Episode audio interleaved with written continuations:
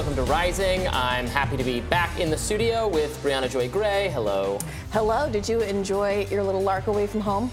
Uh, I did. I participated in a debate at the University of North Carolina, Chapel Hill, and then I took a very early flight here this morning to get back in time for the show. Oh, the dedication to the craft. Better in person, right?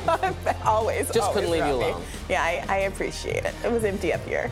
All right. Well, we've got updates on the Israel-Palestine news. Take it away. Uh, well, yesterday, President Biden said the U.S. will not back a ceasefire until Ga- uh, in Gaza until Hamas-held hostages are released. Let's watch. Should the U.S. supporting the hostages for a ceasefire deal? Why did you? Get we should have a ceasefire, not a ceasefire, we should have those hostages released, and then we can talk. Any? MSNBC's Katy Tur pressed the White House on the actual status of those hostages while interviewing administration spokesperson John Kirby yesterday. Let's watch. Um, what are you expecting in regards to the other American hostages and the other hostages in general? Is there anything that you can tell us about negotiations and whether there is an expectation that they will be released at some point? What I can tell you is that we are very hard uh, at work trying to get them released, particularly our American citizens that we know are still being held hostage. Uh, there are active communications going on uh, as you and I speak. I want to be careful that I don't get into too much detail or context about them, lest I say something that makes it harder for us to achieve their release. But we are working on this very, very hard. Later, Tur grilled Kirby on the question of American citizens trapped in Gaza. Let's watch that. What can you tell us about the status of the Americans who are who were in Gaza, the American Palestinians visiting family, the ones who have not been able to get out? We're working on that very, very hard too. I wish I could tell you that at such and such a time that gate's going to get open and they're going to the get on out. What's But the We holdup? are working. There are there are regional concerns, regional uh, security concerns that we're trying to work through. We've got a uh, Ambassador Satterfield, the special envoy, whose whole job is to get the humanitarian assistance in and to see if we can get some of those Americans out. He's working it on the ground as we speak. We hope that we'll have some re- resolution soon so that we can get those folks safe passages out, get them on their way, get them home. Uh, they say that they don't feel like the American government is prioritizing them. They see the, the, the planes out of Israel, they see the ships out of Israel to get Israeli Americans out. They don't feel the same about uh, their situation. Yeah. Listen, I understand the fear, the anxiety that they're having right now. I, I, I can't say that I, I blame them, as many of them are sitting down there at the Rafah crossing waiting for that gate to open up. Uh, I understand that what they're going through. We understand what they're going through, and that's why we're working it really, really hard. Overnight, two more hostages were released by Hamas amid intense negotiations in a deal brokered by Egypt and Qatar. Nurit Cooper, 79, and Yocheved Lifshitz, 85, are now safely in Israeli custody, though their husbands still remain held by Hamas. One of the women, 85 year old Lifshitz, described her kidnapping as hell, but also described her captors as gentle, even shaking hands with one as she left. The image has since taken social media in Israel, in Israel rather, by storm.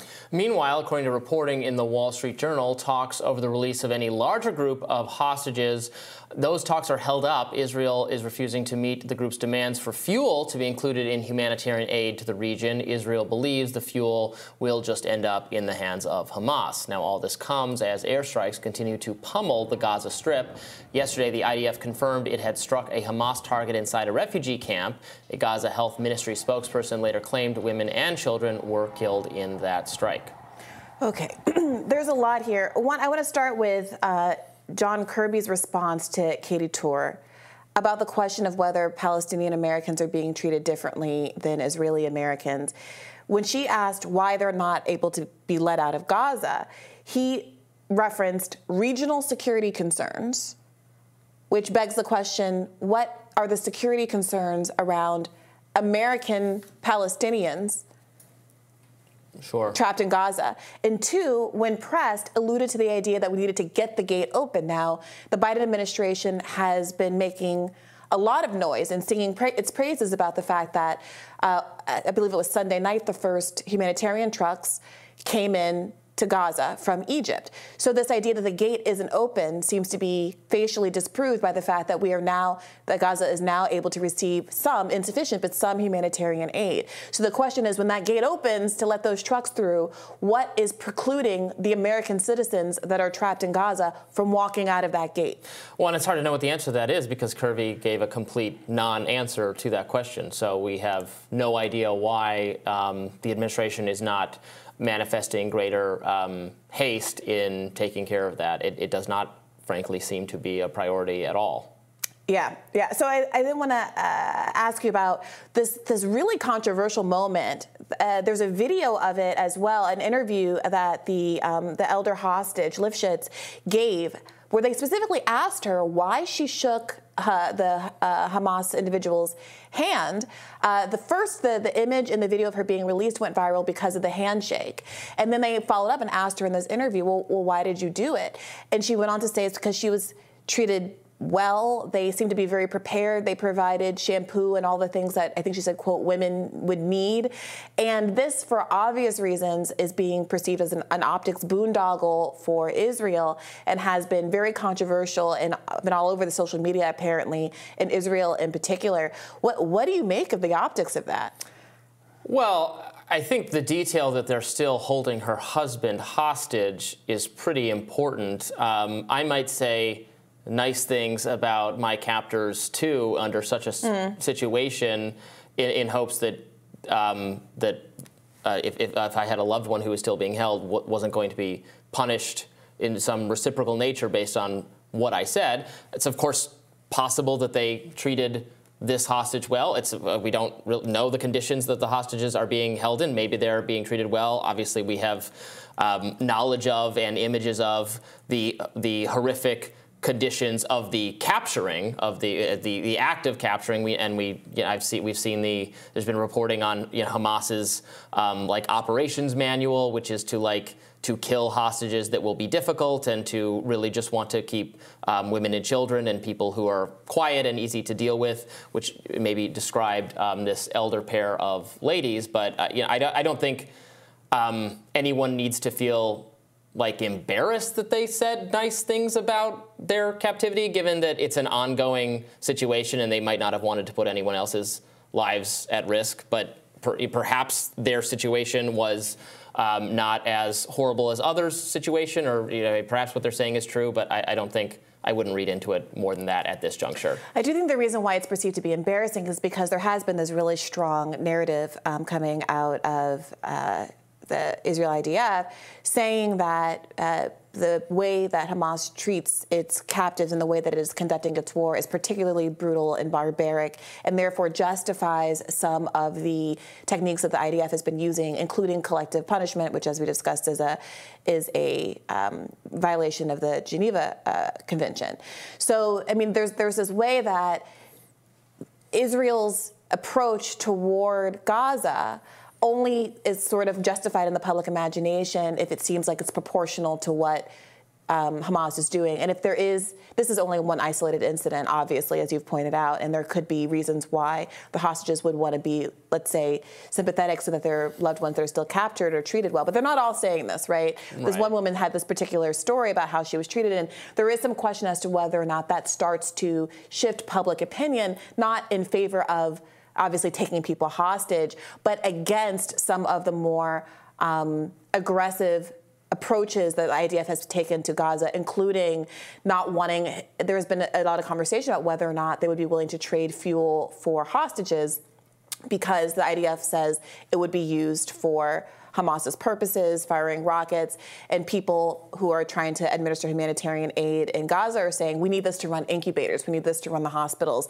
And is that is that again justified? Is it collective punishment to withhold fuel? These are questions that are still yeah. being um, debated. I mean, look, I, I certainly I hope they're treating the hostages that they did not like tied together and burned to death are I hope the ones they that Hamas did not do that to are being treated well and maybe they are because Hamas is trying to actually get something out of this arrangement to you know work out um, obviously, if it, it, eliminates or mistreats all the hostages, that actually might give Israel more incentive to just say, well, screw it, we're going to continue trying to destroy Hamas because we can't. We, there, there are no hostages Yeah, that- save. is a concern as well. There's been a lot of treating them badly does is not maybe even a good tactical No, strategy for I- Hamas. Not out of the kindness of their hearts, but just because it doesn't Yeah, I think you, I think you are that. right to point to the real risk, and this is some a concern that hostage families have raised in Israel that uh, the IDF's approach here could end up killing their family members. Um, before there's any uh, negotiation that's uh, wrangled here. Now, per the Times of Israel, an Israeli defense minister remarked to others recently that Israel permitted humanitarian aid into the Gaza Strip because the country was in, quote, no place to challenge U.S. demands. As Dr. Trita Parsi pointed out on Twitter, Biden officials say the U.S. can't make Israel agree to de escalate or to a ceasefire. Yet, Israel's defense minister says that Israel is in no position to say no to the U.S. when it makes demands. It seems Biden simply doesn't want a de escalation. What do you make of this, of this reasoning here? Well, that, that's actually a good good to hear from the Israeli officials that they do weigh U.S. judgment Yeah. because they know how reliant they are for all the weapons we're sending, and that would. You know why? Why wouldn't President Biden then use that leverage to actually um, avoid a situation where the U.S. is in a major um, uh, confrontation, possibly involving ground troops with uh, several major Muslim countries and Muslim groups. That's that is just absolutely contrary to our national security interests, and it looks like we do have an opportunity, uh, again, not to. Uh, from my perspective, and probably from the Biden administration's perspective, not necessarily to stop or thwart um, Israel in its effort to root out Hamas, but to have a broader conflict that gets out of control, where we end up in another endless war in the Middle East scenario that leaves no one better off. That that seems absolutely like something the American people want to avoid, like something the federal government should ought to want to avoid. Um, I mean, Biden has been around in government for all of these past failed efforts to bring peace to specific countries in the Middle East um, by having heavy U.S. involvement. Is he really up for another one of these? How could Well, he be? That, I mean, but that seems increasingly likely. If it is the case that Israel is listening to the United States of America, then it really throws some suspicion on this inside outside strategy that the Biden administration has been telegraphing where they say well we want to publicly support Israel but trust us behind the scenes we're, uh, we're uh, uh, urging restraint. Um, uh, uh, Yonan Touval, who is a, as a reporter, he's also with the Israeli Institute for Regional Foreign uh, Policies. He tweeted out this morning that U.S. officials confirmed to me that the key reason for IDF ground invasion delay is U.S. request to complete preps for a broader conflict, which suggests the delay is because not we're trying to de-escalate, but we're trying to get ready to get more involved, which is very concerning for those of us who, to your point, Robbie, have seen how this has gone in the past and are very skeptical that there's going to be a good outcome here. Yeah, it, it feels like we're being like we're slow walking into another major Middle East conflict that heavily involves the U.S. and people are just kind of, or our, our leaders are just kind of resigned to it without thinking through what the broader implications. And we've just been down this road so many times, and there's clearly very little appetite for it among the American public. I don't see, I don't hear people. I hear a mix certainly a mix of opinions about the situation in the Middle East and where your sympathies lie.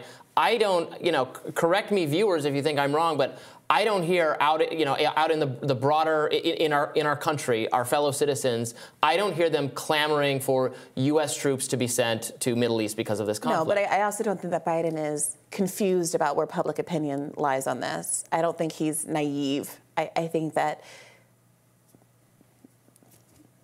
the objectives of, for all the critique that's happened over the last few years with the deep state and Donald Trump and he's being attacked and the military industrial complex, this is the moment where all of that energy, I think, which is sincerely felt, but perhaps applied in areas that aren't as relevant to the public interest, need to find, a, a, need to land here.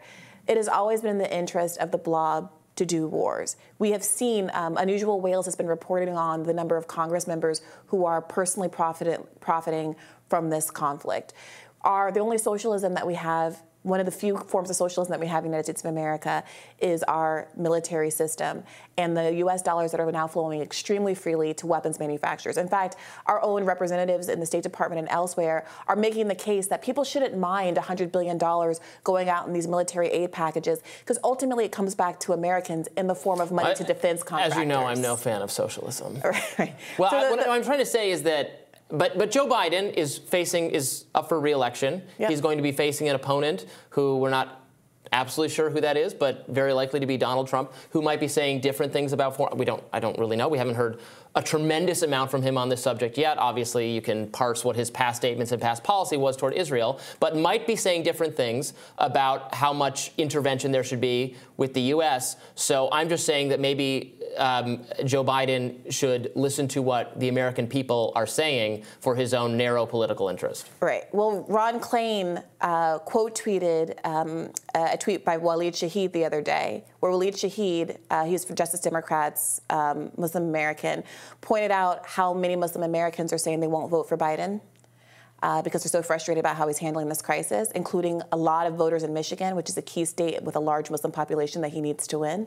And Ron Klain, Biden's senior advisor, says he like basically I don't want to misquote him, but he was basically like, whatever, then they'll get Trump. And if that's the attitude the Biden administration is having to disaffected voters, it's not going to look very good for him uh, next year. All right, stick around. We have more Rising for you right after this.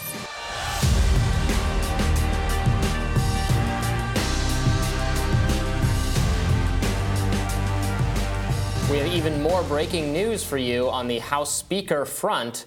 Now, Republicans in the lower chamber nominated House Majority Whip Tom Emmer for Speaker on Tuesday. That makes him the third GOP lawmaker who will attempt to garner 217 votes to secure the gavel after obviously Jim Jordan and Steve Scalise. Mm, per a scoop on the Hill from Punchbowl News, Democrats seem willing to help elect the establishment Republican Speaker if he promises to do aid to Ukraine and Israel. I want to read the specific statement. This is from Representative Dean Phillips on X. Um, this is a Democratic representative saying, I would sit out the speaker vote if Tom Emmer will fund our government at negotiated levels, bring Ukraine and Israel aid bills to the floor, and commit to rules changes. So he, he's saying that he will not participate. And remember, it's just a majority of the people present for the vote. So if just a few Democrats sit out, that brings the total necessary to elect the next speaker down. So then you could theoretically get one without, however, the eight or nine, the dissenting Republican um, voters. This is. This is amazing. Uh, Briahna, I'm sure you're very thrilled with this. You're just, I can tell how excited you are that finally Democrats are going to defy their leadership in order to help elect the most establishment Republican candidate for the specific purpose of giving unlimited aid and support military to Ukraine and Israel. You must be pleased as Th- punch. This is the most establishment Democrat thing that established dem- establishment Democrats could do, which is to basically show their colors and show how much the blob is aligned on the issue of doing war. So these blue dog Democrats are going to join up with their ideological be- bedfellows on the other side of the aisle, who they pretend to hate over wokeness or, um, you know, trans beer um, advocates, uh, spokespeople, Oh, or whatever, whatever pop reference. culture thing that everyone likes to talk about to pretend that there's two separate parties, but there is only one, and you're seeing it play out here. And it's worth a reminder that there is a world where progressives counter progressives, the what it was Right. it, 13 or so progressives who signed the letter for a ceasefire. Made it their own kind of move and said that they would make an alliance with the eight holdouts to try to prevent this kind of maneuver from happening, or to make their own kind of agreement that could get one of the one of the Freedom Caucus more anti-war people in the speaker's position.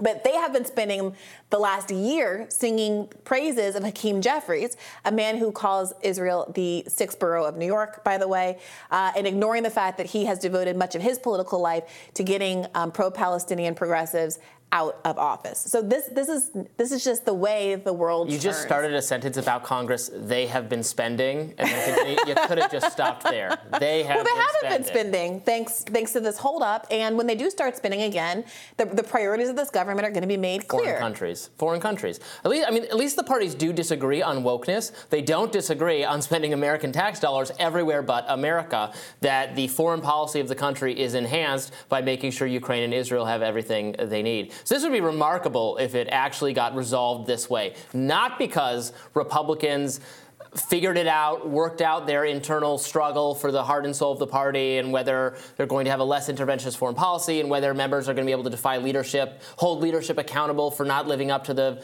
Republican Trump agenda.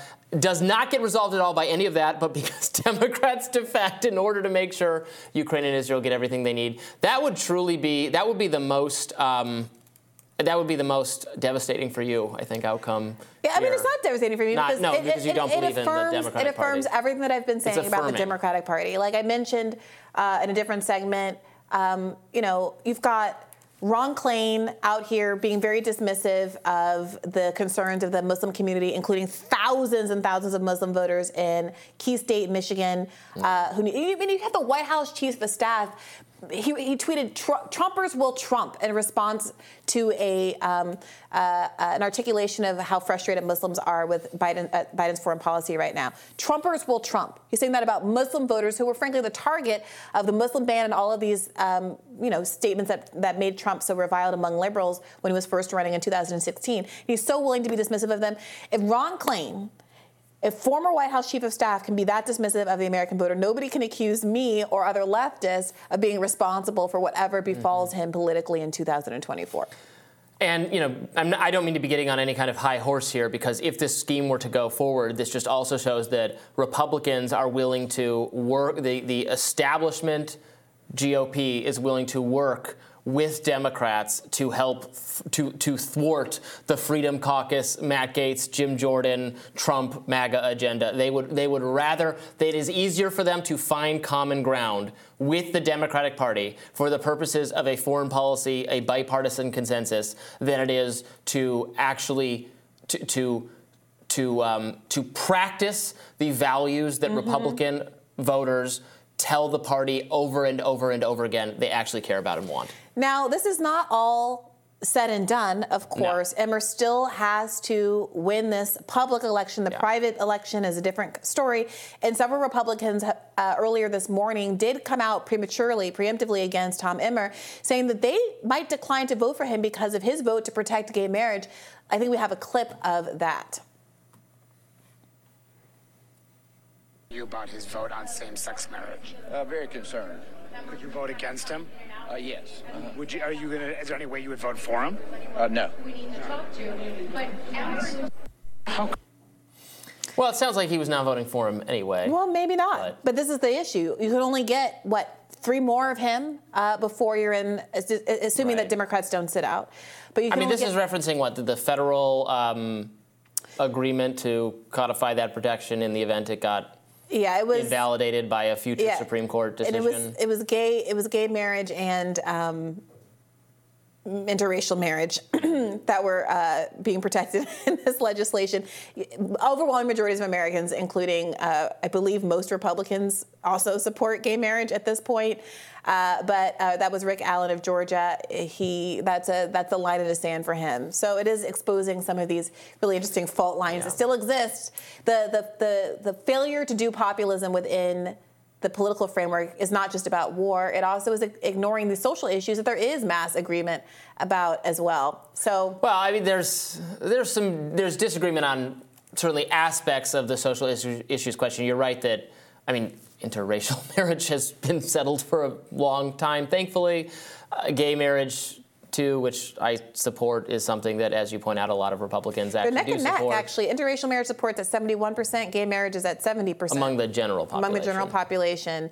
Republicans, for the first time, approve of same-sex marriage at 55%, according to Gallup. This is back in 2001, an article, an older article that I'm reading. Well, so majority of oh, Republicans. 2000 well, it went up. It's even up. And then it started backsliding a little bit um, because of, um, I, I- I think, uh, dis, uh, a dislike among many Republicans for Let's the see. gender aspect Let's of see. the I got a June 2023 um, poll here. I mean, it might be higher than the 55% it was in, two, what did you say, 2001? Uh huh.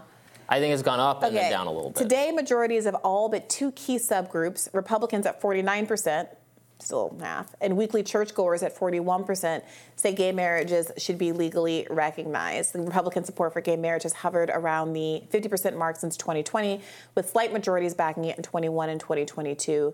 The latest 49% recorded for this group is statistically similar uh, to the level of support Gallup has seen in recent years. So they've been hovering around 50%. There might also have been some Republicans who, for instance, think that um, at the state level it should be recognized, but the federal government doesn't have a it's possible. should not be involved in that question. It's possible. Is the speaker vote going to rise and fall on a vote on gay marriage and interracial marriage? I don't think so, but I, is I it 2023 or 1923? okay. Well, we've had our fun, and uh, Republicans are having a lot of fun with all these votes. We'll see how many more they have to take. More rising right after this.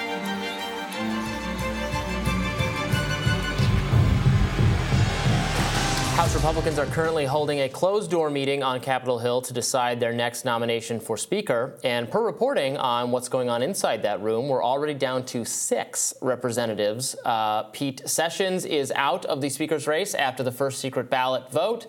And apparently, Whip Tom Emmer of Minnesota is the top vote getter. Now, Emmer is challenged by remaining representatives Jack Bergman of Michigan, Byron Donalds of Florida, Kevin Hern of Oklahoma, Mike Johnson of Louisiana, and also Representative Austin Scott from Georgia. And I think this is just in a, f- a couple of minutes ago. I think Bergman was eliminated after the, set, the second round of voting. So, Freedom Caucus leader Matt Gaetz took to Rumble this week to deliver this message on the ongoing speaker crisis. It is not only verboten, it's quite literally against the law to talk about fundraising and donations. You have to do that across the street. You can't do it in the Capitol building.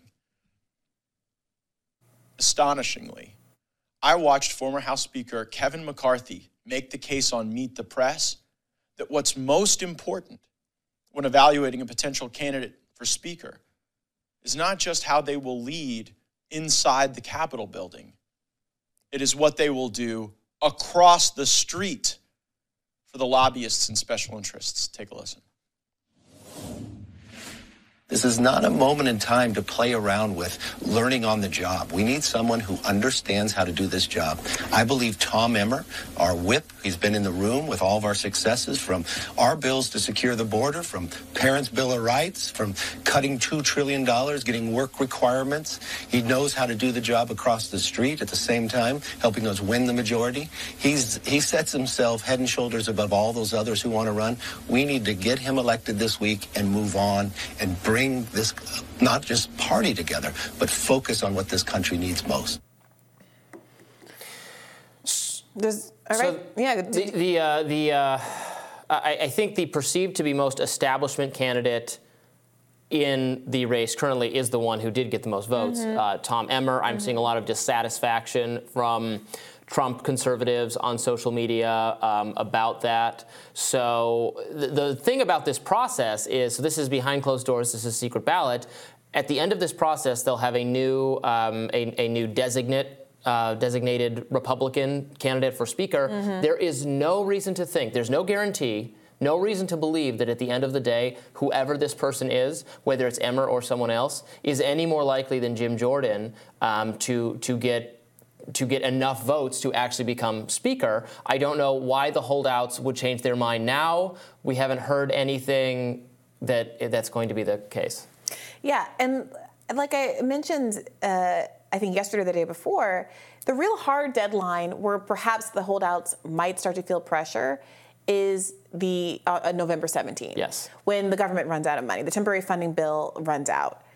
Until then, they have no incentive to stop playing games or to stop using this as an opportunity to do what Matt Gaetz was doing in the clip we just watched, which is to point out some of the hypocrisies of Congress and to talk about how some of these candidates are openly advocating for themselves by saying, I'm the guy who's going to be good with lobbyists. That's exactly the kind of thing that got him booed, by the way, I think in a really great moment for Matt Gaetz, booed on the House floor by his colleagues when he pointed out how much corruption exists in Washington. So, yeah, I, I don't I don't know what they're doing. This seems like a big time wasting measure unless they have gotten some commitments from the holdouts a priori. Otherwise, why are you doing these secret ballots to begin with? It's just fun to hold votes. They're like playing Mafia or Werewolf, One Night Werewolf, back in uh, back in the Republican quarters, just for the fun of it. No, I, I mean the fundamental uh, divide does not sound like it's been bridged.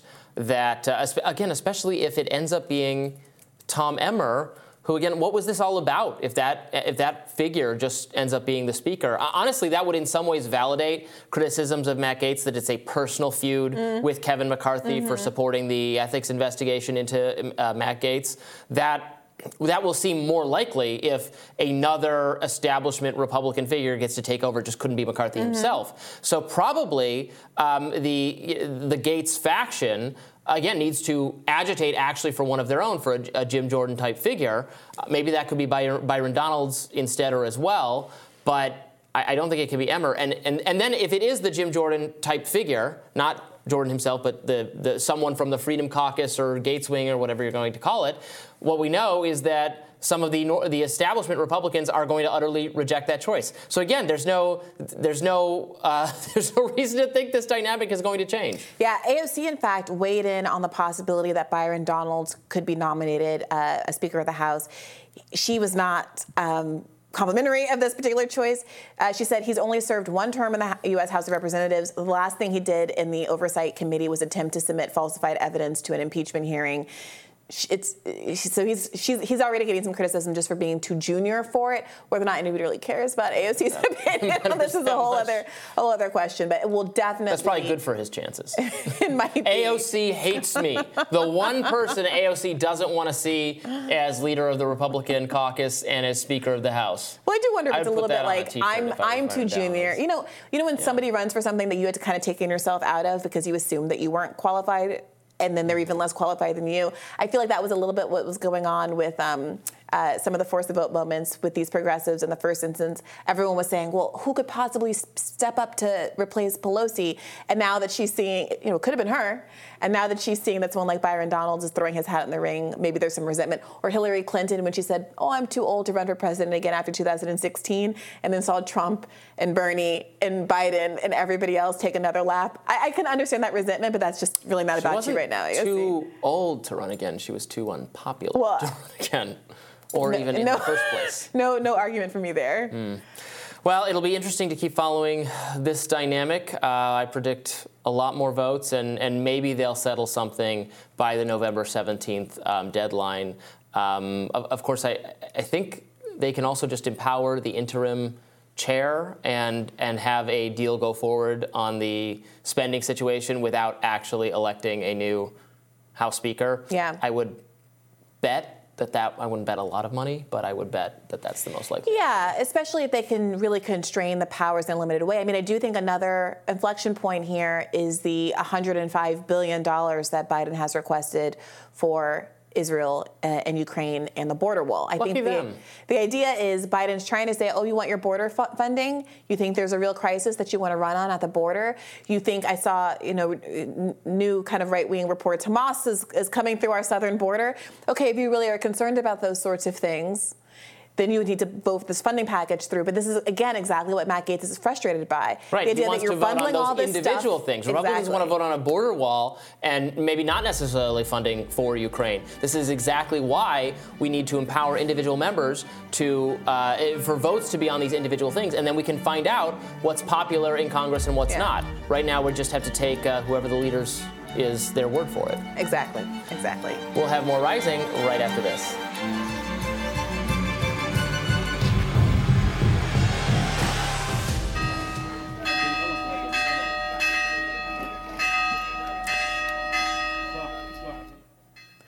That was video footage of former Congressman and first Palestinian member of Congress, Justin Amash, that he shared on X, formerly Twitter, of the aftermath of Israeli Defense Forces' deadly strike of a Christian Greek Orthodox church last week in Gaza.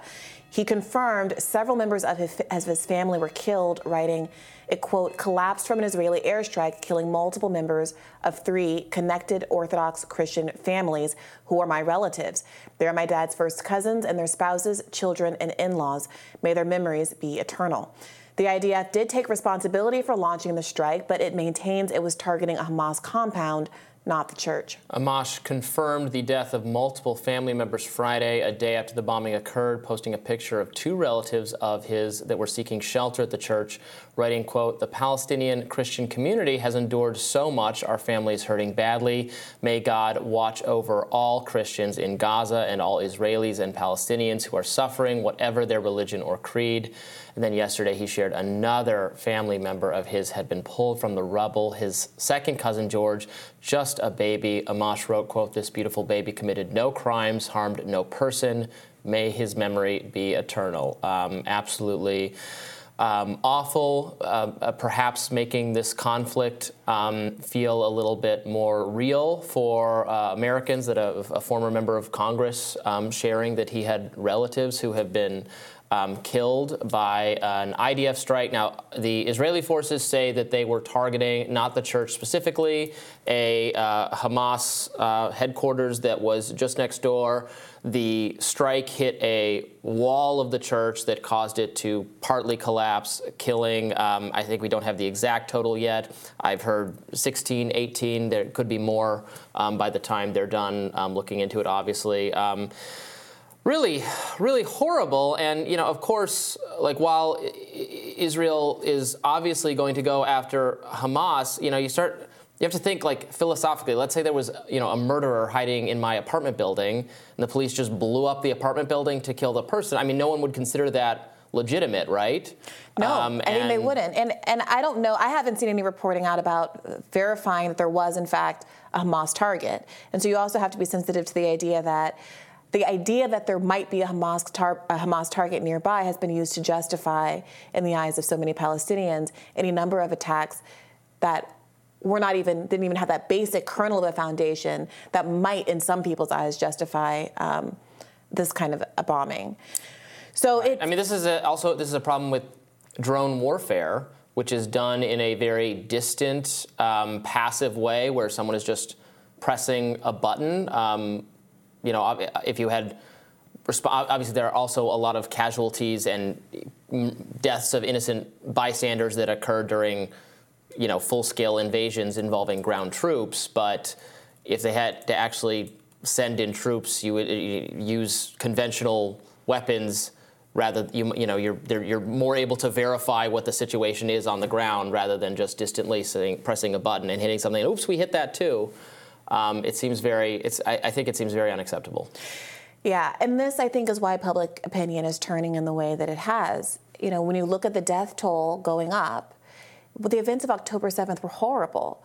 But that was the end of the that the death the Israeli death toll is still at that October 7th number, more or less. Whereas you have the death toll for Palestinians, including Palestinian children, just going through the roof. I think it's about 5,000 overall. Almost half of those are children you see not just to the extent that there is a dehumanization that happens with Palestinians where they're less likely to be seen as equal uh, or be they're more likely to be described in these terms like barbaric, et cetera, you've seen from so many um, uh, IDF representatives and the like.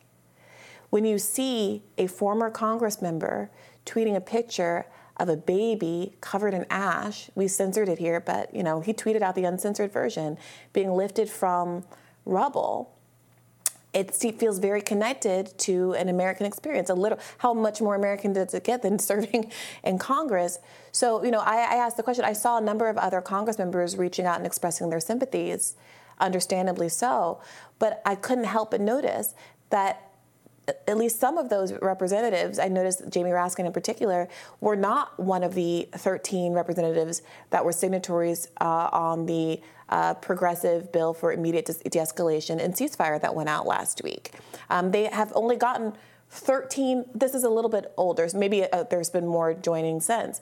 But when it was reported on initially, only 13 representatives had signed on to it. And so a part of me thinks that as tragic as it is, it really underscores how little public opinion has to do with the decisions that are being made in Congress. Mm. I mean, you, you said uh, a minute ago that well, the, the, you know the damage by the the deaths attributable to Hamas's attack on October 7th have have ended. I mean, you know, in, in Israel's view, unless they deal with Hamas and get rid of Hamas, there will be more attacks and more terrorism in the future, which is not obviously to condone any specific action taken here. I think this is impossible to defend and tragic, and I wish um, that as they go about their attack on Hamas, they would try much harder to li- limit civilian casualties, or in fact, to have a ceasefire and have some other way of getting the hostages back. I, I think the reality, though, is that Israel is going is is, is in the view that Hamas, based because of what they did on October 7th, has to be just systematically destroyed as And an how do you do organization. The, pr- the problem is that I mean, Gaza, we're watching how they do that. Right, and it means killing a bunch of innocent people. Right. So is the international community going to say the war crimes are okay if Israel does it? That murdering civilians is okay if Israel does it? If that's the standard, that's the standard.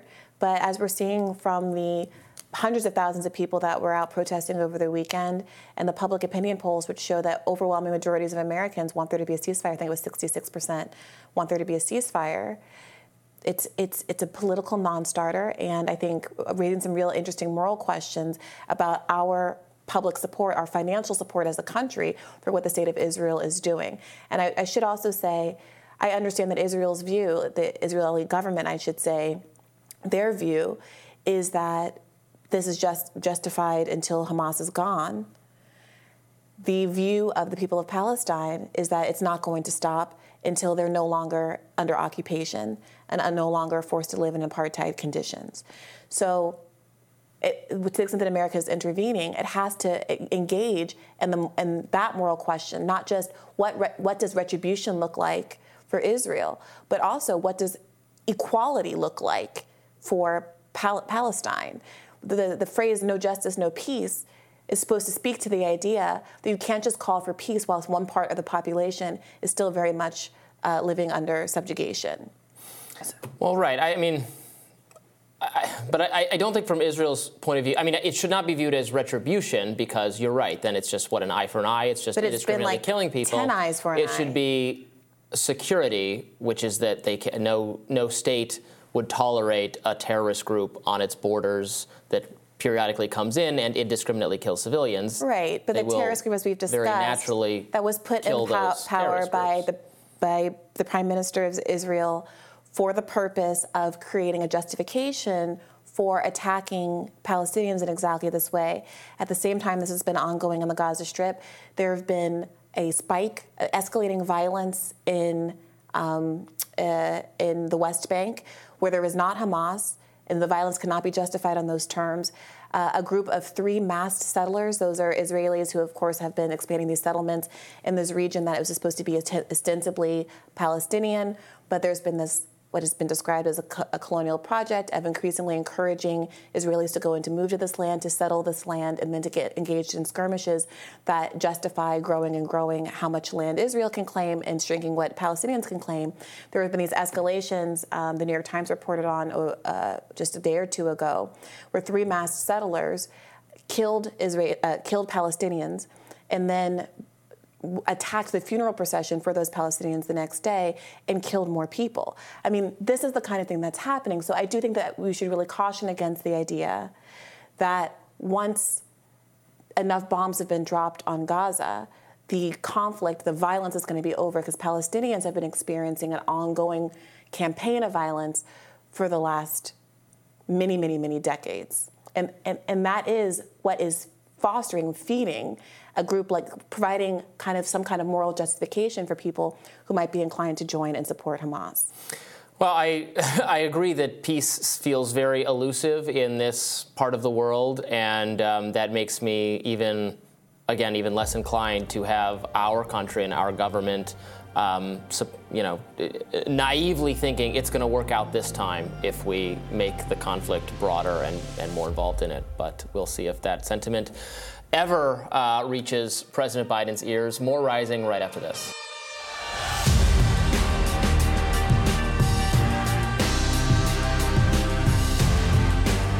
Elon Musk, GOP presidential candidate Vivek Ramaswamy, and entrepreneur David Sacks were among several participants of a virtual rendezvous discussing the need for world leaders to prioritize peace, diplomacy, and cooperation to avoid another global war. Here's a snippet of the hour and a half conversation, starting with Elon Musk. How do we avoid World War III? Um, the, there's because if you look at the various conflicts currently and likely potential conflicts, these things are obviously bad. There's people that uh, a lot of people die and suffer, but they're you know they're they're not civilizational risks. Uh, but World War III is a civilizational risk uh, that that uh, we may not recover from. So we want to, I think, prioritize avoiding World War III. Ramaswamy also joined the conversation in which he warned the U.S. is ill equipped to handle another world war. Let's listen. I think it's important for people to understand, especially when the U.S. homeland is as vulnerable as we have been in modern memory, not just from a border perspective, but from missile defense or cyber defense or defenses against super electromagnetic pulse attacks. I think this is where I am attempting, unsuccessfully so far, but attempting to awaken a GOP from what appears to be a deep slumber. So, can another world catastrophe be avoided?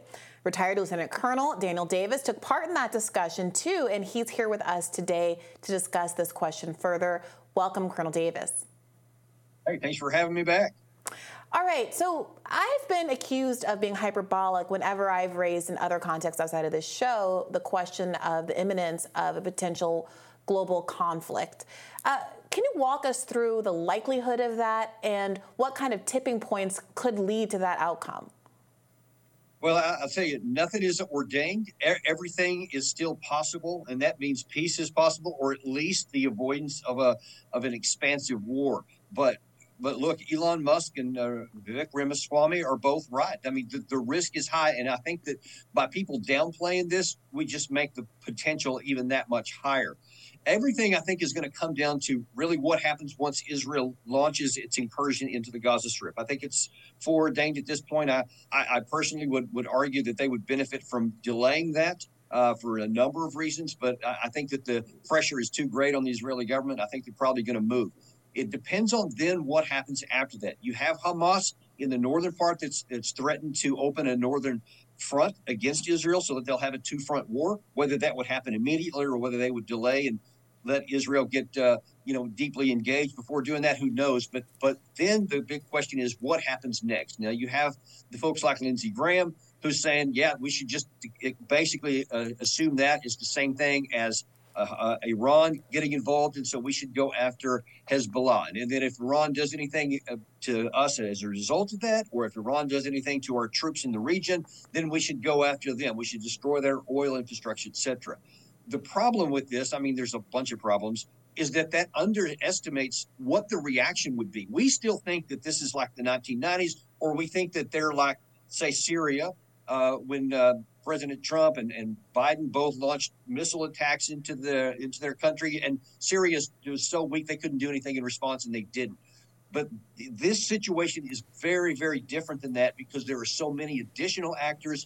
The, and, and you're talking about we have vulnerability with our troops in Iraq, with our troops in, in Syria, which have already been attacked even today, earlier today.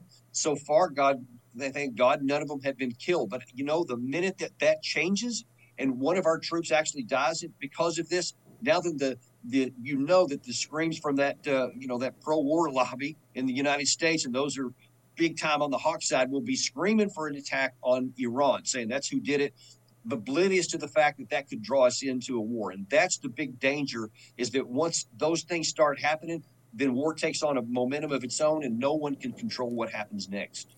You know, Tucker Carlson said recently that if we had another world war, there's no guarantee the U.S. would win. In fact, I think he said the U.S. would lose. Um, Vivek, in his remarks there, mentioned the weakness of the U.S.'s position, and then you know Nikki Haley, who's on the totally opposite side foreign policy from Vivek and Tucker, you know, was talking about the need to give the Defense Department, well, to rename it the Department of Offense, and then give it whatever it needs to conduct a lot of intervention. You know, in your opinion, what is the the state of um, the U.S.'s ability to to defend itself currently versus where we might have been historically in, in terms of you know how how untouched and unrivaled we were.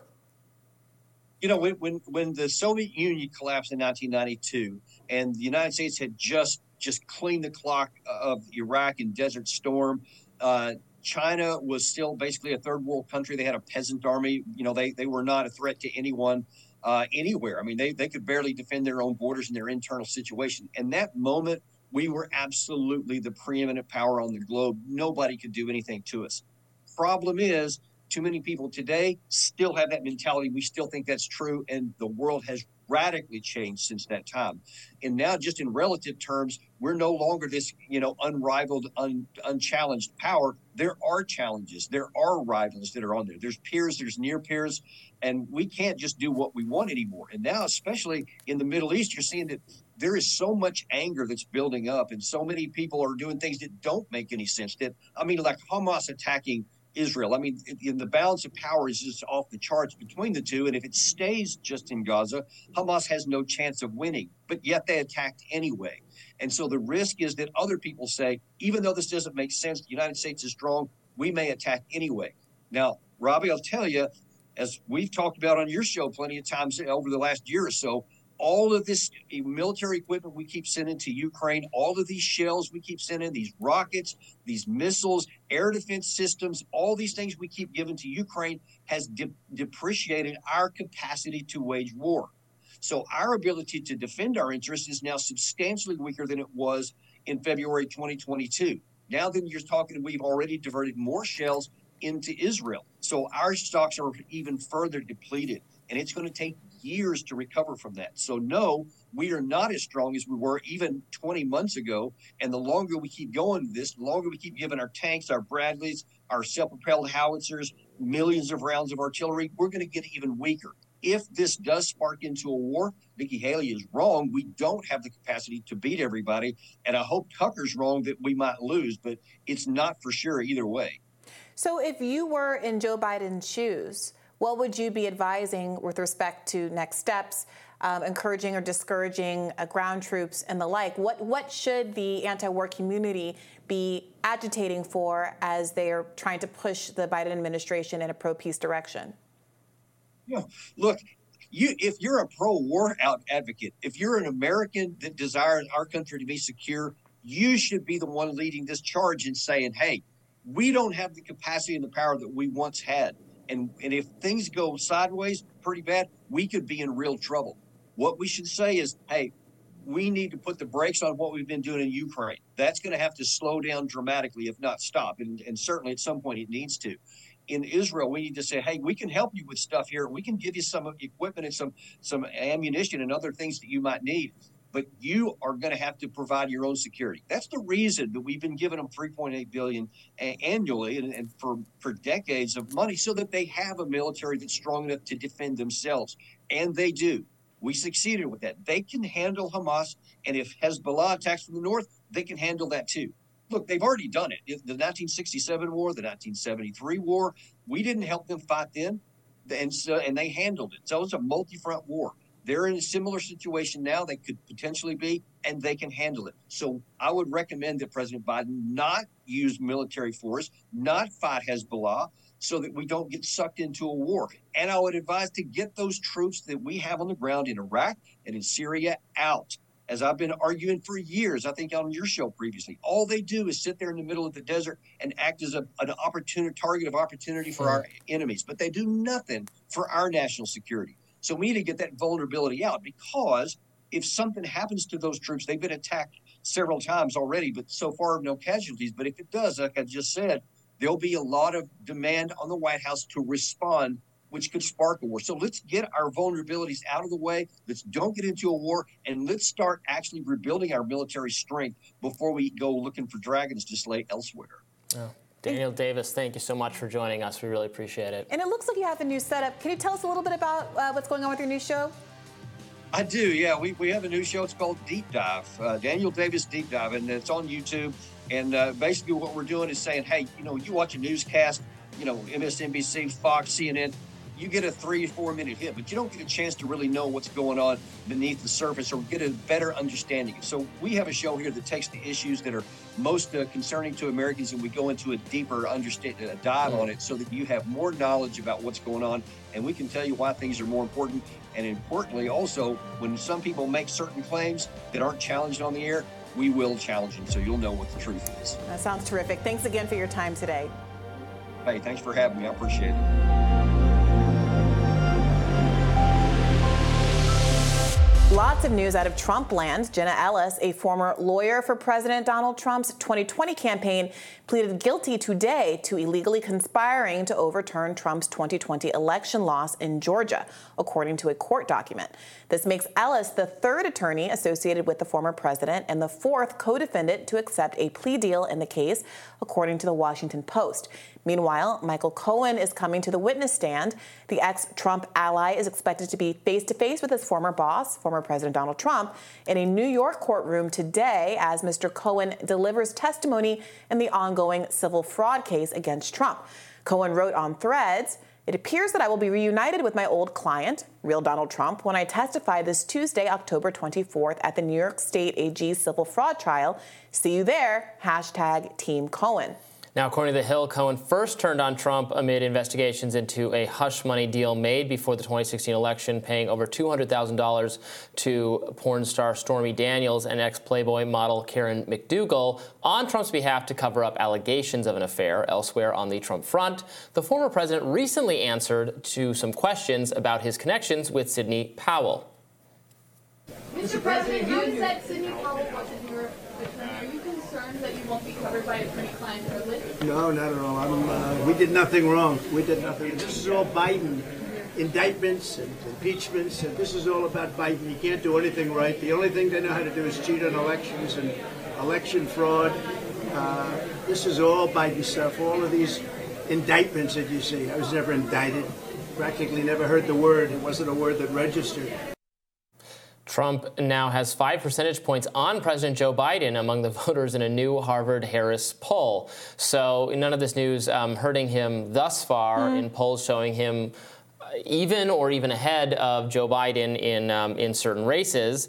Uh, now the polls have nothing to do with his legal situation. Uh, so Jenna Ellis is another you know former Trump person charged as part of this broad indictment in Georgia. Um, she had to read um, a statement as part of her deal where she says, "I failed to do my due diligence." I believe in and I value election integrity. If I knew what I know now, I would have declined to represent Donald Trump. Given these challenges, I look back on this whole experience with deep remorse like Sidney Powell and like Chesebro and like all the rest of them that have yet to make deals, this is going to be incredibly bad for Donald Trump's defense. That he's going to have so many people, many people who worked with him, pointing to him as the head of a criminal conspiracy to cheat in the 2020 election. Um, he will say, well, what they're saying is false, and then there will be so many of them to say that no, he's wrong. And this is just this is like the bad situation Trump is in is that he's going to be drowned out by all of these people pointing to him as as the person who organized and ran this illegal conspiracy. And I say it on the show almost daily now. That's something that Republican primary voters perhaps ought to grapple with. They don't you don't have to like it. You don't have to think what they're doing is fair. You can agree with absolutely everything Trump says about the election and about how, what the deep state and about how they're treating him now. But you have to factor in that this is happening. The criminal justice system is not always fair. It doesn't always um, turn out like wonderfully for the guy you like the best. Um, prosecutors have all sorts of tools of the trade to get to score to get convictions, to get plea deals and convictions. They have very high rates, success rates at doing so. Most people take plea deals because it's so dicey to go before the actual uh, the actual jury. So that's the situation Donald Trump's in, and we'll have to see where it goes from here. Yeah, all that is true. And it's also true that Donald Trump has behaved toward people who work for him without really a shred of loyalty. No. And it seems like that's coming back to haunt him. Yeah. I can't think of a person who has been in his employ that he hasn't degraded at some point following his campaign. And there's no, it doesn't seem to be the case that you can earn loyalty from him by basically going along with everything. If you make the slightest criticism, it kind of feels like if you said, I didn't like your suit today, boss, but no matter what commitments you've made to him up to that point, he would be quick to drag you on Truth Social. And I feel like look, you're right about um, prosecutors having tools at their and disposal. even the most loyal foot soldiers flip given these incentives. Sure. And, but you're right that But these people also don't have particular probably don't have a lot of incentive. And if they did, it wouldn't matter. But they really don't. Right. Uh, and so there was a little bit of a question there about whether he's concerned about attorney-client privilege.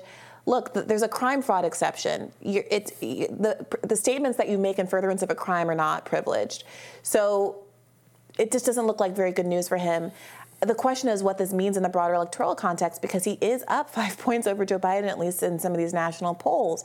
Is this going to be a historical, a historically low turnout election because of all the people that are so frustrated with Biden, especially now over the handling of Israel Palestine, and people who might be turned off by their presidential candidate potentially being in jail or not being able to run at all. Uh, if I were one of the Republican candidates, I would be patiently waiting in the waiting in the wi- wings because who honestly know what's knows what's going to happen Right. Five months from now. Right, and I, I should say that in a lot of polling we've seen, um, the other potential Republican candidates also poll uh, pretty well against Joe Biden. Uh, many of them in similar polling situations. I think Nikki Haley is probably the most ahead of Joe Biden right now. And again, you don't. I, I, Nikki Haley is not particularly my flavor of Republican, uh, especially on foreign policy, but. I, I think one has to recognize that right now, according to the poll numbers, I think she would be even more likely to than Donald Trump to beat um, Joe Biden in a matchup. So it's it'll be interesting to see if Republican voters uh, who, who are right now just you know expressing their views through polls. We haven't actually voted in Iowa, New Hampshire, and anywhere else.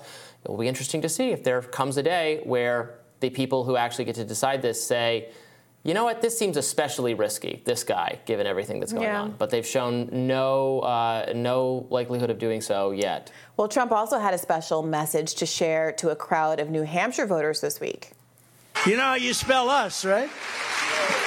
You spell us, U.S. I just picked that up. Has anyone ever thought of that? be- I just picked that up. A couple of days I'm reading and it said us. And I said, you know, if you think about it, us equals U.S. Is, isn't that? Now, if we say something genius, they'll never say it. Now, I don't want to burst his bubble, Robbie, but I do remember working on a little campaign called Bernie 2020, the campaign slogan of which was "Not me, us." For exactly that reason. so he may not be the first, but hey, maybe he can deliver it to better effect uh, than Bernie Sanders could. Can't spell Trump without true, and M, and P. Not okay. So, you know, facts. More rising right after this.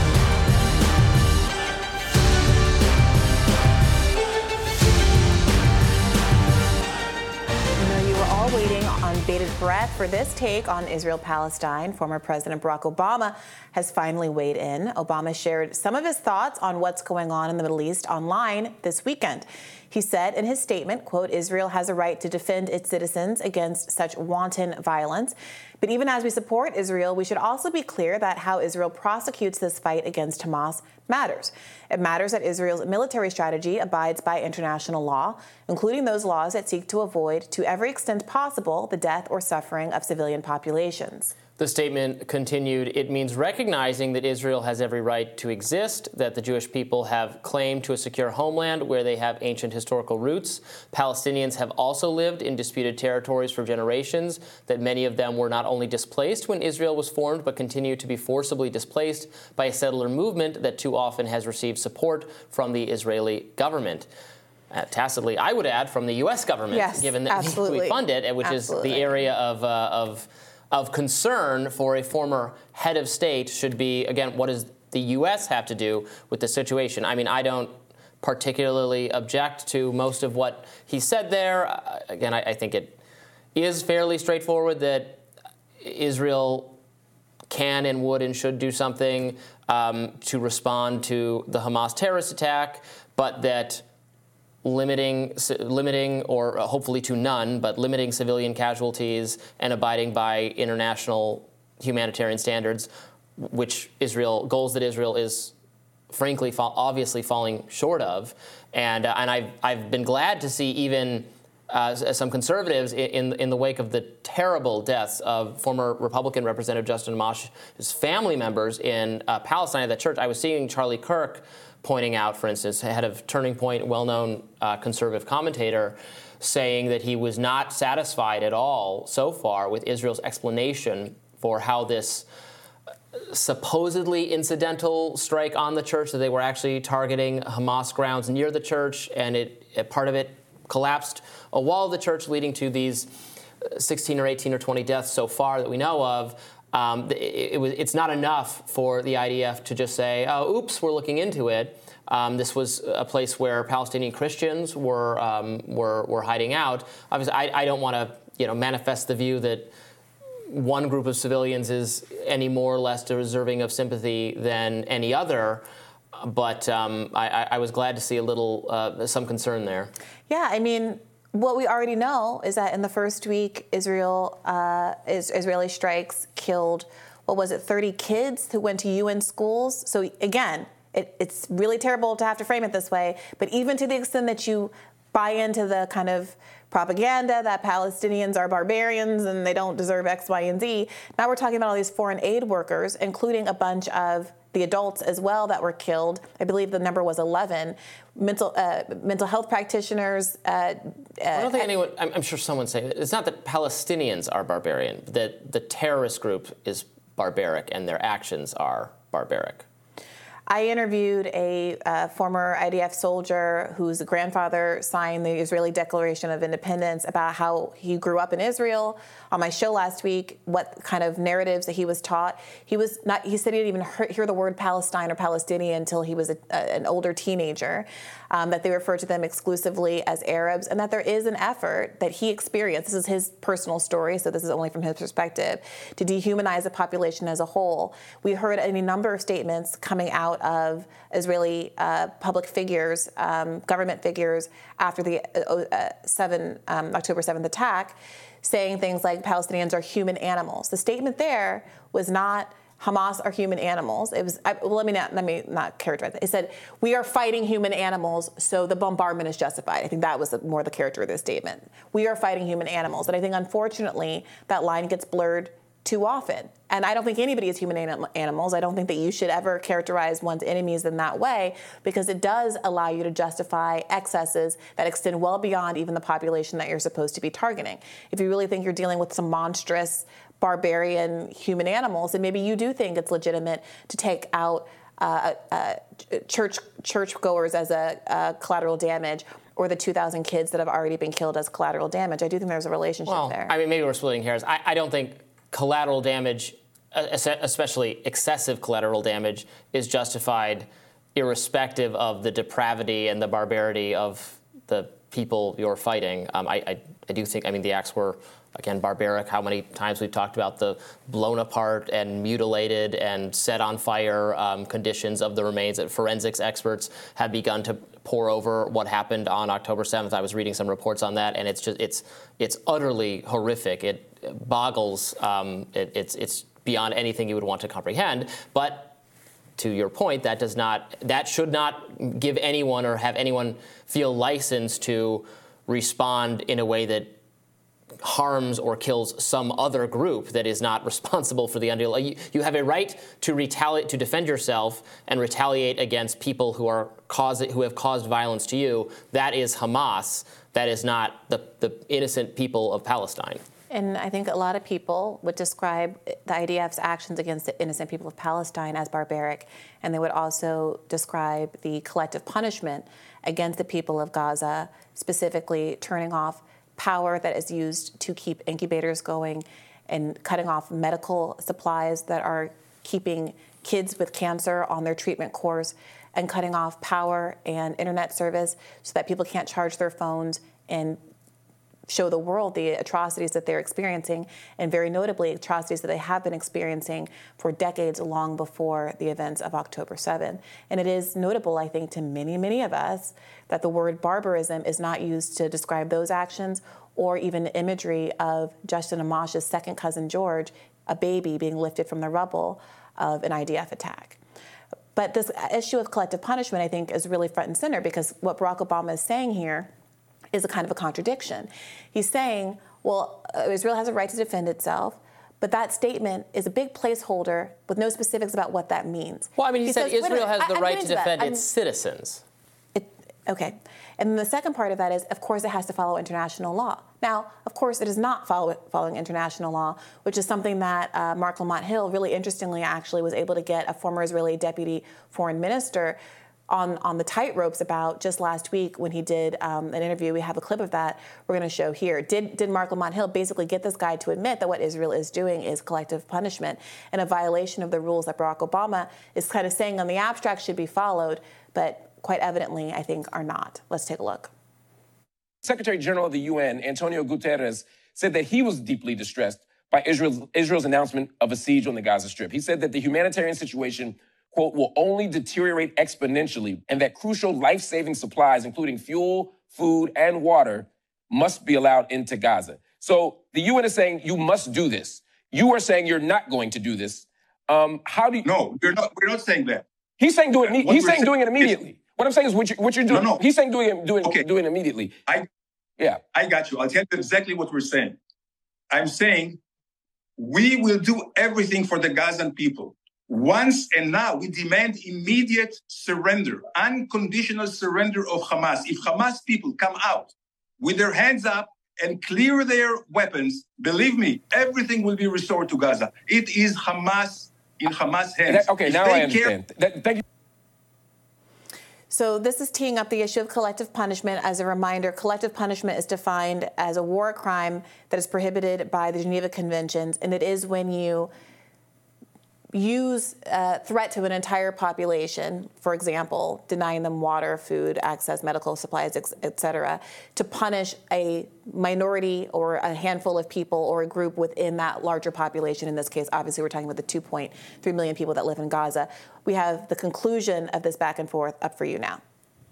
Thank you for clarifying that, sir. I, I think I think I think we're actually on the same page here. You're saying that once Hamas leaves, you'll you'll grant the, the, the Gazan people food, shelter, fuel, electricity, hospitals, schooling. And, in, and if they don't, and, and if Hamas doesn't leave, then they'll continue to starve and die in hospitals. You are defining for the international community right now collective punishment. You're saying until until Hamas acts differently, the 2 million people in Gaza are going to be treated this way. And once Hamas acts differently, these 2 million people in Gaza will be treated better. That is exactly what collective punishment is. You're holding them accountable for the actions of others. That is the definition, the textbook definition of, of, of collective punishment, sir. Now, you may, you, you may accept that that's what you want to do, but this is absolutely a contravention of international law.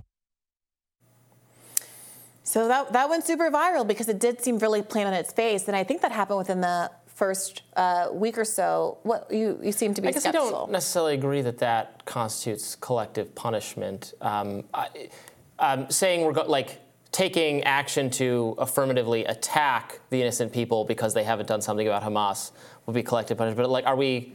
I mean, giving just giving resources. Like, are, is the U.S. collectively punishing Ukraine if it decides to hold, or the Ukrainian people if it would finally decide, as I think that it should, to not give them any more military resources? When, I mean, the aid wait, is wait is not, other people's aid. stuff. Israel is able to turn off the power of Gaza because Gaza is an open air prison that is under occupation by Israel, which is also a violation of international law. So it's more eh, as eh, the analogy would be am I allowed if I eh, am the owner I of a prison? About supplies entering Gaza, fuel, food, all water, all those kinds of things. It was able to cut off its energy and its water supply because it occupies Gaza and has complete control. It is not a sovereign nation that is allowed to have self determination. That is what the Palestinian people are fighting for when they say they want liberation in the first instance. So they are only in this position because they're already being oppressed by Israel. And now it's, it's more akin to if you owned a prison and to um, quash. Uh, there was a hostage situation where one prisoner had taken another prisoner hostage, and you say, I'm going to cut off all water to the prison.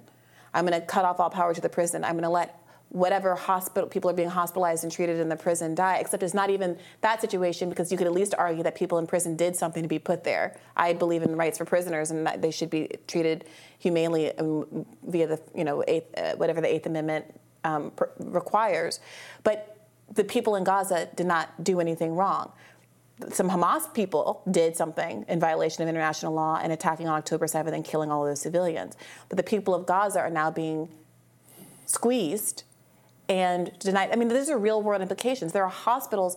I saw uh, that. Um, recently just saw this morning that a, a, child around eight years old who had been receiving chemo treatment at a hospital who was very concerned about not being able to finish his cancer treatment because of the lack of supplies that again was dubious even before the events of october 7 has been killed in a bombing this is the scenario that people in gaza are living under through no fault of their own, a pre-existing occupation. This, this is, I think, why the Israel is really struggling in the public perception, because they are, it's being framed right now by Israel as that they were are the kind of the David and the David and the Goliath scenario, when by every metric in terms of their dominion over Gaza, their national power, their ability to strike and do whatever they want to the citizens of Gaza, it's a very unequal playing field. And even if you allow, as Barack Obama seems to be allowing, that there's some kind of eye for eye that's allowed because of October 7, the proportionality is no, now so at askew with the 1,400 killed on October 7th, Israelis, and now the 5,000 Palestinians killed, that most people of conscience are no longer willing to let this go on indefinitely. Well, that's if you view it as an as an eye for an eye situation, which I think is wrong to view it that way. That uh, you know when when enough Palestinians have died to cancel out and then some the Israeli deaths will have justice. I don't think that is a tenable position or a moral philosophy. It's the, the question is about what actions can and should Israel take to eliminate the terrorist organization that and, attacked and is there any articulation of how it is that bombing civilians, the, the Israelis will argue that Hamas is underground in tunnels. If Hamas is underground in tunnels, who are you bombing? What are you striking when you are hitting a church or hitting humanitarian aid workers well, I mean, they, or they bombing a refugee They say they did not target the church on purpose okay, and hit they, it incidentally. They didn't mean to, but oops they hit a church and they killed a bunch of uh, former congresspersons' relatives and a bunch of other innocents. Well, yeah, but you just said that they targeted the church. I did not use the word targeted. The, I said they hit a church. The... I said they hit. I did not say the word targeted. Okay, they're they're trying to. I mean, I'm I'm, I'm not going to have this conversation anymore because I'm not defending that action. They should not have taken that yeah. action. So. so. that's where people are, and I think part of that is part of why people are frustrated with Barack Obama's uh, statement, and a part of it is that he he also greenlit like a 38 million dollar uh, billion dollar over 10 years package for Israel, and is now acting like he wasn't aware of the money being used to do exactly the kind of settlement operations that he criticizes in his statement. But of course, it's not just, oh gosh, I'm some guy. You were the president of the United States of America for eight years and you have a hand in all of Israel it. Israel has gotten, um, since its founding, more funding from the U.S. than any other country on earth. Yeah. And that continues. Uh, Joe Biden would uh, have another. What 105 billion dollar aid pack split up it's among split. multiple all, causes, some Israel, for Ukraine, yeah. some for other I think issues. there's 14 million specifically for Israel. Billion. Billion, sorry, specifically for Israel. More rising right after this.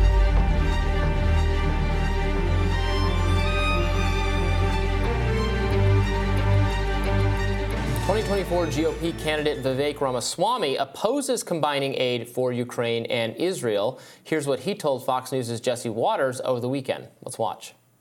Don't be duped by Bidenomics on the economic argument, but don't be duped by this military homeland investment argument either. Get real. What are we giving up in return for bundling these? And I think it's a mistake to bundle the Israel discussion with the Ukraine discussion. It is a gambit to avoid debate on the merits on either one. So, Jesse, my foreign policy is really simple. Avoid World War III, declare independence from China. That's the real long run threat we face. And then secure this homeland. And ironically, we're hearing none of how we're accomplishing that from this president or a bipartisan foreign policy establishment. No, we're not. We're just hearing trust us. I've been in this business a long Yeah. time.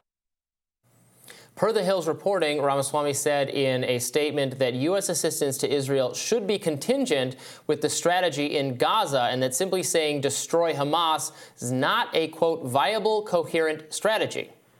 Meanwhile, speaking at a conference hosted by the Christians United for Israel, GOP candidate Ron DeSantis says his support for the U.S. allies stems from his faith in God. Let's watch.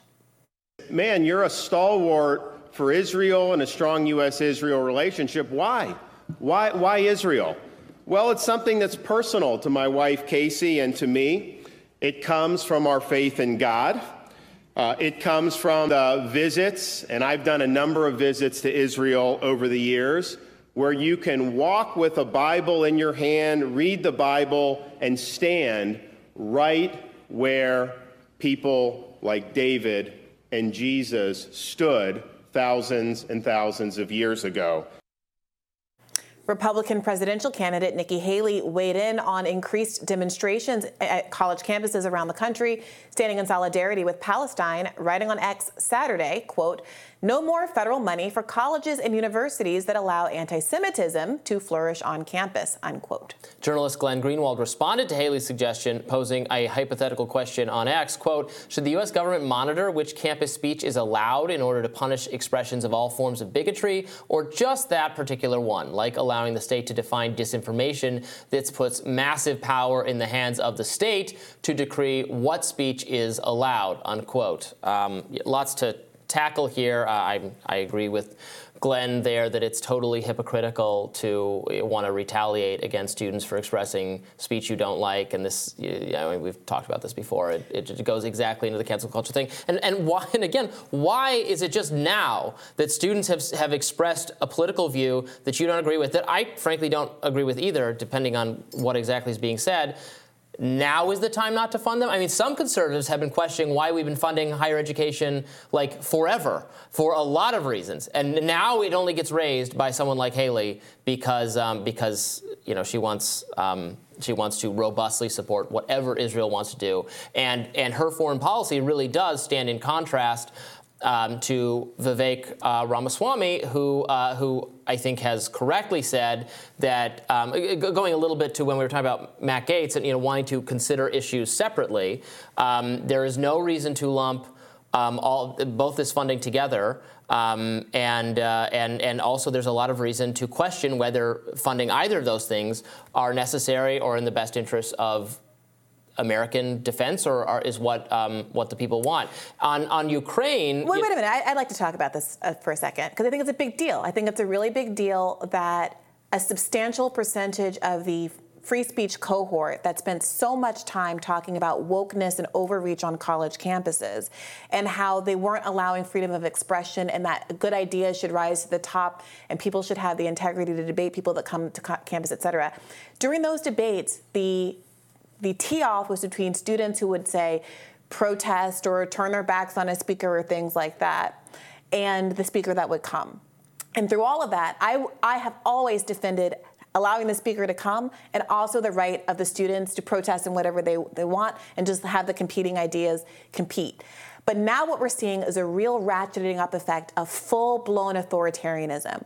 There are there are Supreme Court cases that go to the question of how much the government can apply its ideological whims on the states via withholding federal dollars. And now you have a prospective presidential candidate saying purely in ideological terms that public education should be defunded because she doesn't like her personal opinion is not to advocate for the freedoms, rights, and interests of Palestinians, and then to go one further and to characterize that advocacy as anti Semitism.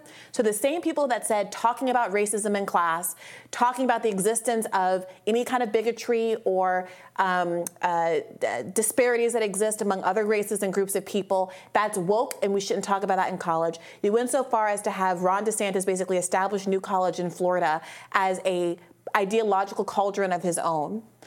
And now, on the flip side of it, you had Nikki Haley saying something like this. I think the, all, that kind of whole anti woke corner of the internet, whether it's uh, the David Rubens of the world or the Megyn Kellys of the world, who are all really on board with this project have a huge credibility problem. And the few people like Glenn Greenwald, I've seen Kim Iversen do like a rundown of everybody who's flip flop on this. There are some real people who have integrity throughout, like the ones I just named, but a whole lot of these politicians have been exposed as being only interested in advancing their own ideological agenda and using federal dollars to do so.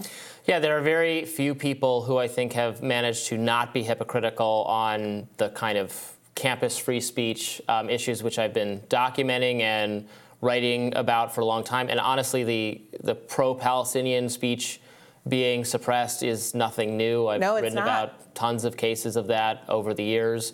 So people have had a very selective um, uh, selective memory for this kind of stuff and, and have, have, you know, have not taken a principled approach. There are a couple, there are people like Glenn Greenwald, like you and I. There are good organizations um, like the Foundation for um, Individual Rights and Expression, that used to be the Foundation for Individual Rights and Education, specifically just looking at campuses. Now they do broader work, but they, you know, have called out and documented and listed um, attempts to disinvite or fire or cancel professors and students that you know come from every direction, but it, it's it's really a small number of people who have kept their integrity on this. Yeah.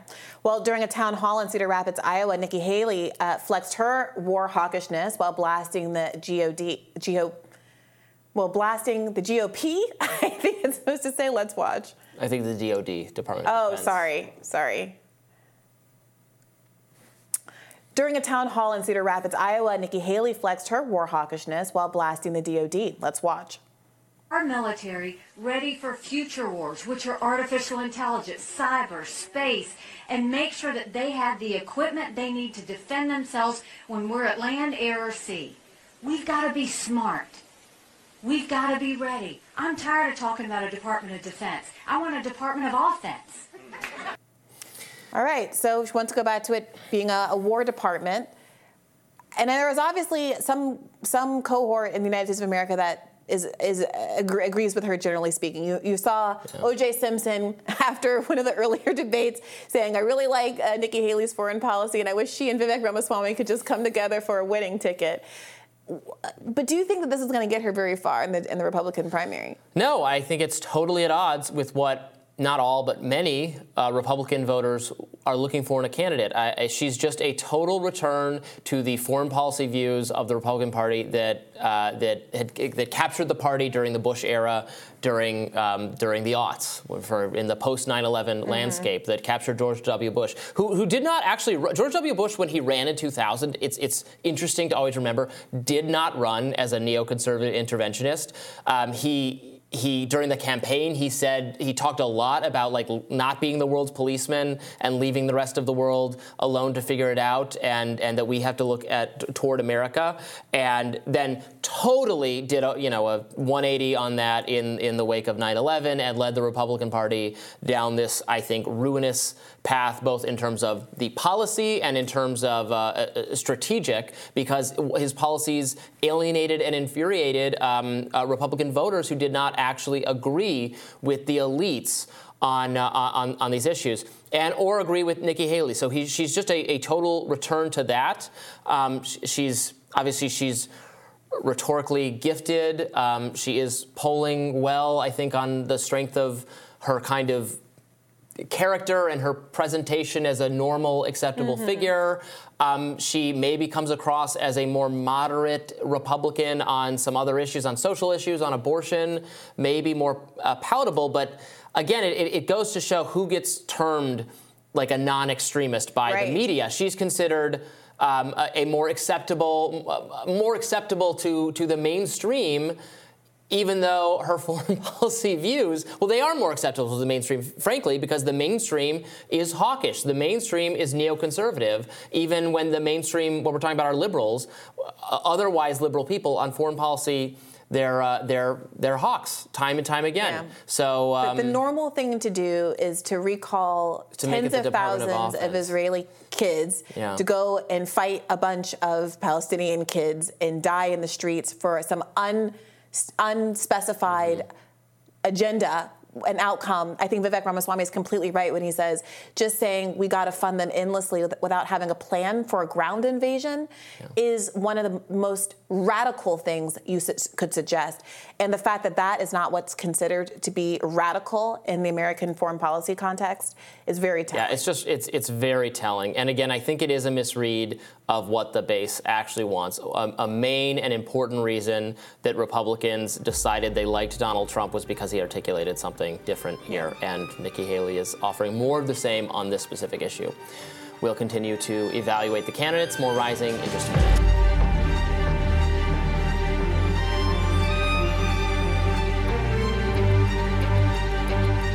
Political commentators Bill Maher and Candace Owens recently discussed the impact they believe big pharma and COVID vaccines have had on children.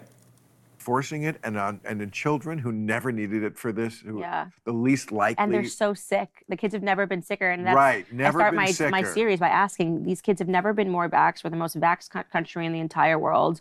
You know, we have these uh, high infant mortality rates when weighed against third world countries, and you're being told that this is because we're super healthy. You got kids 75 vaccines. When I was a kid, it was it was 12. In 2022, the Centers for Disease Control and Prevention recommended all children six months through five years of age receive a COVID 19 vaccine. And on a recent episode of the Joe Rogan Experience, host Joe Rogan attacked Big Pharma's alleged forcing of COVID 19 vaccines on children to protect their pockets. Last year, only 17% of Americans got the fall COVID booster. So far this year, it's under 3% per Bloomberg. Well, I guess if you're like an old person, you would be real tempted to get that. And maybe it would Mhm. help you if you're really old and you have a weak immune system. It might give you a boost. But to give it to kids, like to give it to eight year olds, there's f- no reason for that. They know there's no reason for that. There's no data that shows there's a good reason for that. And that was one of the first things we knew it didn't is that it didn't kill. That's what's the people. scariest things is they're they're willing to do it to kids. That, Mm. That's scary. Oh, yeah, scary well. because there's a massive amount of profit in it. No one wants to think that they think like that, but they do. The podcast also went into conversation about Aaron Rodgers' early vocal opposition to the COVID vaccines. Because the, the the data for young people from I think it's age whatever it is 12 to 49 is up way like very high. Right. Uh, it's some I read something about it being around 40 percent, which is crazy. Man, I can't- excess all cause mortality. I can't. Uh, I can't think of someone who's been vindicated more than Aaron Rodgers in, Oh, in yeah. all of this. Yeah. Because I remember, so I remember when he when he first went out, I was so mad because I was like, "Come on, you know, you're like, you're supposed to be the face." You know, I'm Right. still very vaccine, and at the time, I'm a big Niners fan, so the the the Packers were supposed supposed to play Kansas City, who had just beat the Niners in the Super Bowl, and Kansas City was like shaky. So I was like, "Oh, Aaron, if you." F***ing Get them at the right time, you could cripple their season, and then Aaron. So I was very like, "Oh man, Aaron, take Yeah. the." And now I'm like, "Oh wow, I'm glad." Like, I'm Yeah. glad that someone was like, "Hey, I know what's right for my body." I mean, I think what you're seeing with a lot of these conversations is the ongoing pent up frustration that the choice to get vaccinated was taken away from a lot of people. And, uh, and these commentators are really upset about that. And I, again, I just think it should be up to you, and you should weigh the evidence to decide whether it's the right choice for you. As Rogan points out there, I think for particularly for older Americans, continuing to get boosted probably is a good idea. Um, of course, you can look into that yourself. Like he says, if you're uh, if you're a much younger American, there's not a lot of evidence it's doing you um, much good, particularly if you've already been uh, infected. But uh, unless you have an underlying uh, health That's condition, a pretty significant um, unless. It's a pretty significant unless. And I, I do sometimes feel like these commentators are doing a disservice to the public when they act as though the average American isn't, frankly, overweight or obese, has a comorbidity like diabetes or asthma. The idea that it's just old people in America are sick is so off base. Part of what I think is one of the more compelling arguments that RFK Jr. makes is about how pervasive chronic disease is. And you can't simultaneously be interested in a conversation about how sick Americans are across the board without also taking into account that that makes you more vulnerable than, yes, a perfectly happy, healthy eight year old. But that is not the situation that a lot of parents are in. It's also worth noting that only 39% of children ages 5 to 11 got vaccinated, are, are vaccinated, are up to date on their vaccinations, I should say. So it does seem like people do have a choice and are exercising that choice not to vaccinate their children. So again, I understand the frustration around mandates and people who are losing their jobs and the like, but I, this conversation is increasingly going in directions that seem kind of listless and untethered to any kind of policy response.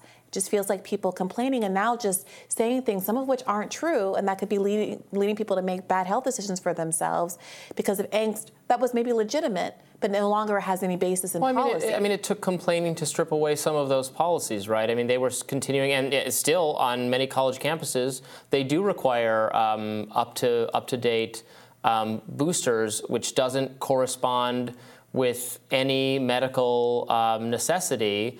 Um, it, it is true if you have an underlying condition, um, I think the evidence weighs more strongly in favor of, of getting vaccinated. And also, I, you know, I should say for the record, and I say this whenever we have this conversation, I am not particularly persuaded by the um, by the evidence I've been shown for the idea that the vaccines are harmful. Candace Owens was kind of um, leaning into that in her conversation with Bill Maher. Um, I, have seen, obviously, we've seen the the concerns about um, blood clotting specifically for, I think, the teenage male population. Um, there's some of that. Of course, COVID itself poses a risk of that as well. Um, the, the, there's not a. I, I'm not. It's not that I'm very concerned about the harms of the vaccines. Um, where I think the skeptics are on much firmer ground is pointing out what was overpromised and underdelivered, and that, and again, the even even among overweight or unhealthy Americans of all ages, the vulnerable population for COVID really, really, really, really is um, senior citizens, particularly at this point in the in the in COVID still continuing to exist. So I, as long as that is always emphasized, I, I think the other claims are within legitimate debate. Well, in more COVID related news, a former Florida Republican lawmaker has been sentenced to four months in prison for COVID 19 aid fraud. Joe Harding pleaded guilty in March to several charges, including wire fraud for fraudulently collecting $150,000 in pandemic relief funds, quote, earmarked for small businesses, according to The Guardian. Harding's, Harding's brother-in-law, Patrick Walsh, was sentenced to over uh, to uh, more years in prison uh, for a separate scheme to obtain small business funds during the pandemic, during which he fraudulently received $5 million in COVID-related funding, according to the Department of Justice. These these ones I think are no brainers, and, and to the extent that you're concerned about the conflict of interest between the government and these vaccine programs and their incentives to um, allow uh, these pharmaceuticals to make money, pharmaceutical companies to make money because of the lobbying interest. I'm 100% on board with that. I think those are bigger conversations to be had about limiting corporate spending and politics. But again, these kind of vague claims that are get made are not well, well, well geared toward actually making the kind of reforms that can make sure our government is making recommendations based on public health and not on Pfizer's returns. Well, I mean, this is a case where you know someone fraudulently applied for and received, um, you know, COVID money for their um, small business. Um, obviously, this uh, you know, massive um, uh, doling out of taxpayer uh, money for various um, for, for causes during the pandemic is not a policy I supported.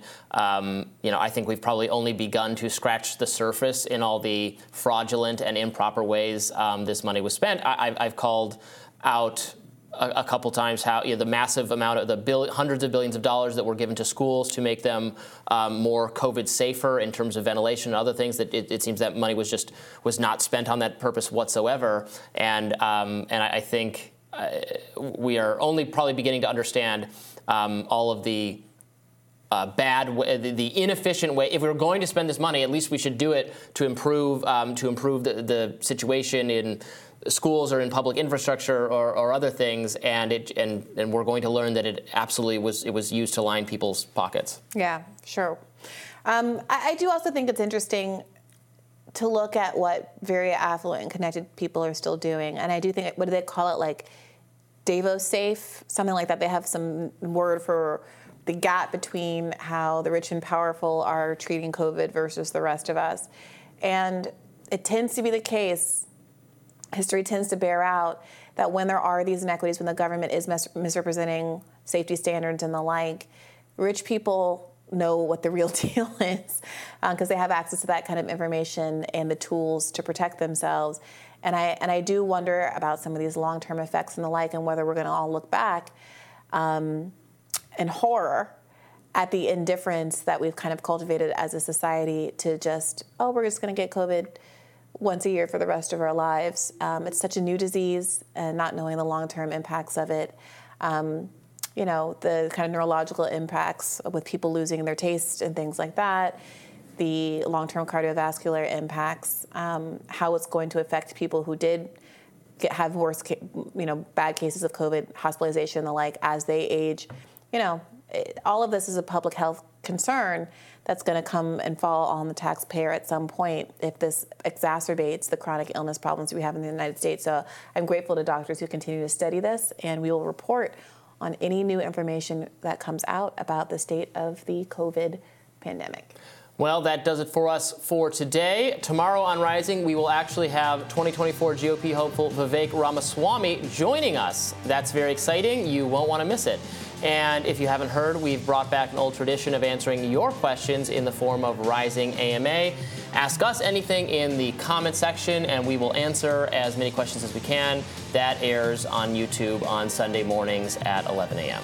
Be sure to like, share, and subscribe so you never miss any content. And for those of you who prefer to listen while you're on the go, we are now available anywhere you listen to podcasts. Are you getting excited for Halloween yet, Briahna?